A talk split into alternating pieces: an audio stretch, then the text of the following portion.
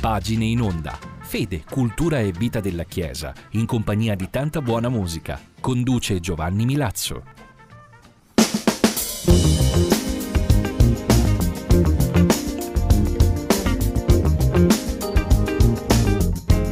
Amici ascoltatori, ben trovati anche questa settimana all'ascolto di Pagine in Onda.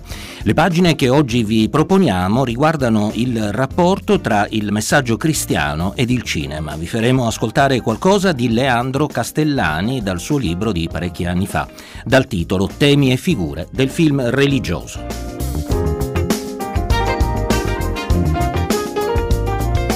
Leandro Castellani è stato innanzitutto un grande realizzatore di film ed inchieste storiche televisive. Tra le sue numerose realizzazioni, scegliendo quasi a caso e a titolo di esempio, citiamo l'affare Dreyfus, Le cinque giornate di Milano, il caso Don Minzoni ed ancora il film per la TV Tommaso d'Aquino del 1975 e poi ancora Don Bosco del 1988.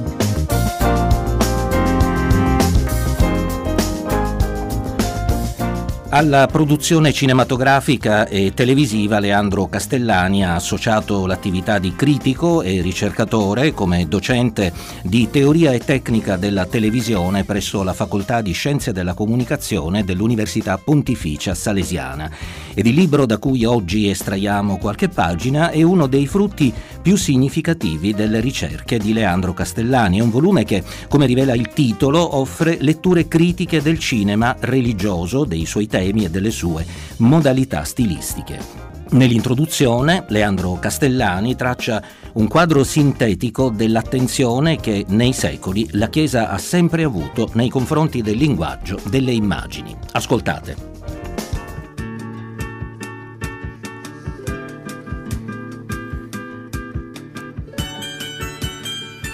Il linguaggio delle immagini ha una storia antica quanto l'uomo, o quasi. Una delle prime istanze dell'Homo sapiens è stata quella di comunicare ed esprimersi non solo attraverso il suono della propria voce, non solo attraverso la gestualità, ma anche con il tentativo di raffigurare, cioè di far diventare figura e immagine, le cose ed i pensieri.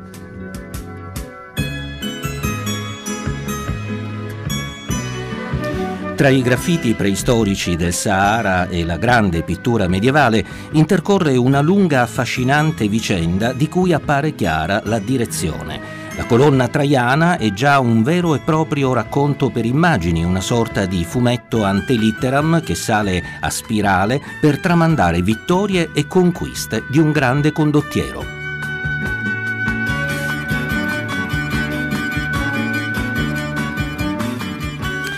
È utile ricordare che quando Leone III Isaurico, imperatore di Costantinopoli nell'VIII secolo d.C., indisse la lotta iconoclasta negando la validità dell'immagine quale tramite per la raffigurazione di realtà metafisiche, e cioè come strumento di conoscenza, fu l'Occidente cristiano, con i papi Gregorio II e Gregorio III, a respingere tale conclusione che, al contrario, avrebbe esercitato la sua influenza sulla cultura dell'Islam.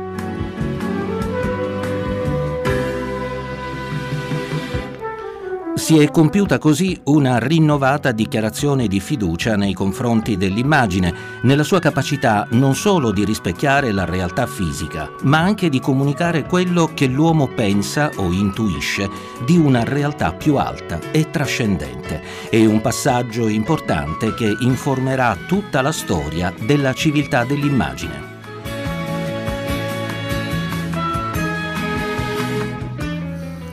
Era stato il secondo concilio di Nicea nel 787 a ribadire la funzione mediatrice delle immagini più si guarderanno frequentemente queste rappresentazioni, scriveva San Basilio a proposito delle sacre icone, più coloro che le contempleranno saranno indotti a ricordarsi dei modelli originali, a dirigersi verso di essi, a render loro, mediante il bacio, testimonianza di venerazione rispettosa, senza che si possa parlare di vera adorazione che, secondo la nostra fede, spetta solo a Dio.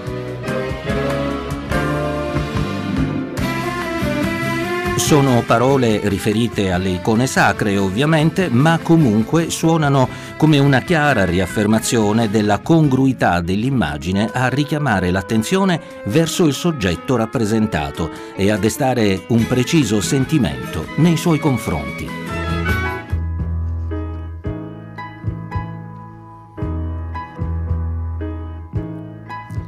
Nel 1987, dodicesimo centenario di Nicea, un colloquio internazionale poneva la questione a quali condizioni deve rispondere l'immagine perché l'attenzione del credente sia trascinata verso il prototipo, l'originale. Non è forse vero che numerose espressioni durante interi periodi dell'arte religiosa, ben lungi dal favorire questo transitus, hanno catturato e come assoggettato lo sguardo?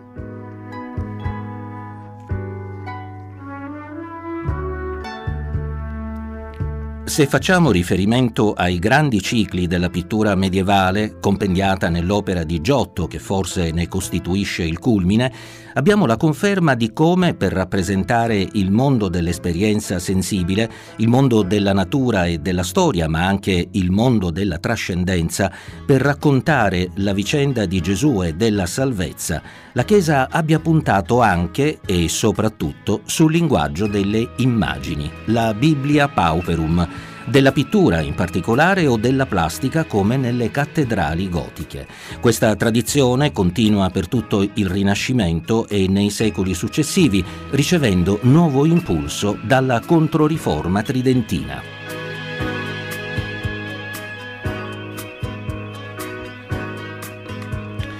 Ogni intervento sul terreno dell'azione o su quello della riflessione e del pensiero implica un riferimento, in termini impliciti o espliciti, ad una concezione della vita e dunque ad una scala di valori vissuti ed affermati in modo consapevole o inconsapevolmente assorbiti dall'ambiente, dalle idee e dai modelli di comportamento a cui si è soliti rifarsi e dal tipo di educazione che ci è stata data.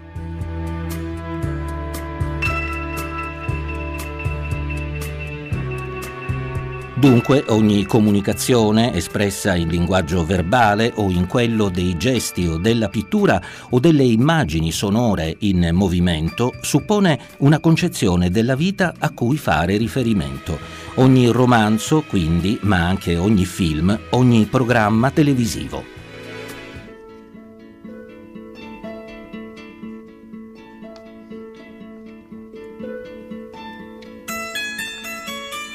In tal senso, riflettere sulla spiritualità nel cinema e nella televisione equivarrebbe a vagliare e confrontare la concezione della vita supposta o esplicitamente affermata da un'opera cinematografica, da un programma televisivo, alla luce di quei valori che chiamiamo spirituali.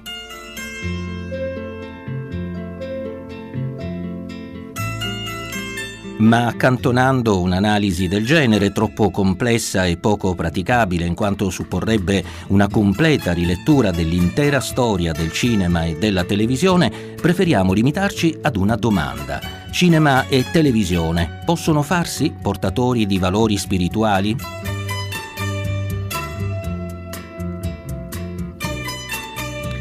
Ovviamente la risposta non può che essere positiva come per qualunque espressione della creatività umana, almeno secondo tre prospettive.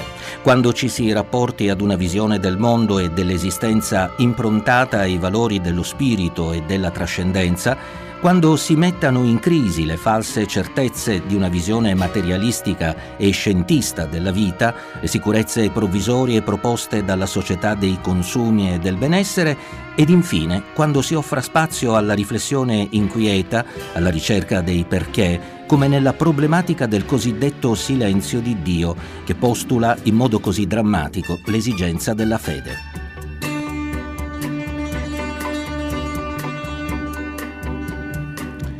Ma il nostro obiettivo vuole essere ancora più limitato e in definitiva consisterà nel verificare come cinema e tv abbiano affrontato soggetti e tematiche esplicitamente religiose, cioè relative al mondo del sacro e della fede, in particolare sotto tre angolazioni La prima, la geografia, la scrittura audiovisiva della vita dei santi, della storia della Chiesa, a cominciare dalla vita di Cristo, sia nei film che si propongano esplicitamente di ricostruire alcune pagine del Vangelo o alcuni momenti della storia religiosa, che nelle cosiddette opere di finzione o di storia romanzata in secondo luogo, la presenza di personaggi e figure caratteristiche del mondo cristiano, per esempio il sacerdote, nella rappresentazione cinematografica e televisiva e in terzo luogo nella comunicazione sociale, l'impiego dei mass media per la proposta di tematiche di tipo religioso, l'evangelizzazione e la catechesi attraverso il cinema e la televisione.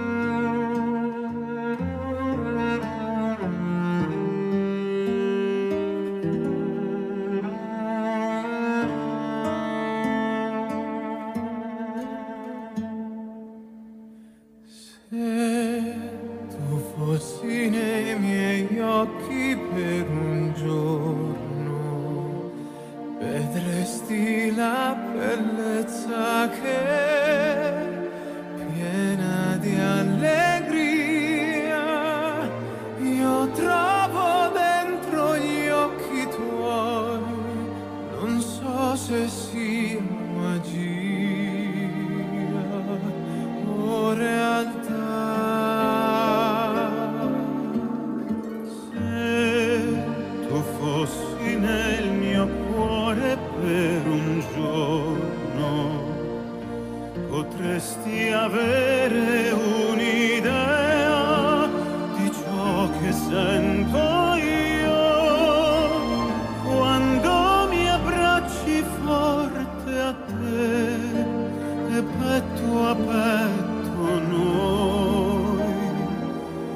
respire.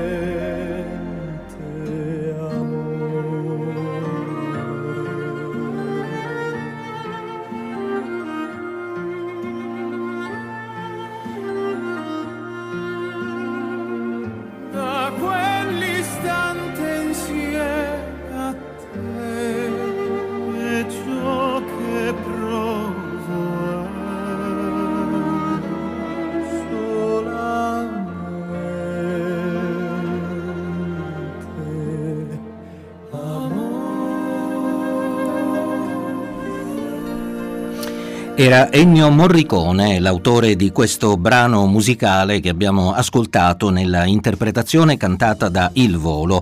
Era il tema anche del film Nuovo Cinema Paradiso di Tornatore, che ci riporta al tema della lettura di oggi. Era tratta da temi e figure del film religioso di Leandro Castellani. Erano di Alessandro Alessandroni le scenografie musicali che abbiamo ascoltato nello sfondo grazie all'assistenza tecnica di Vamè Touré. Ascoltate sempre i nostri programmi attraverso la nostra pagina Facebook nel sito di Radio Spazio Noi in Blu. Da Giovanni Milazzo grazie per l'attenzione e ricordate il nostro appuntamento del lunedì alle ore 20.30.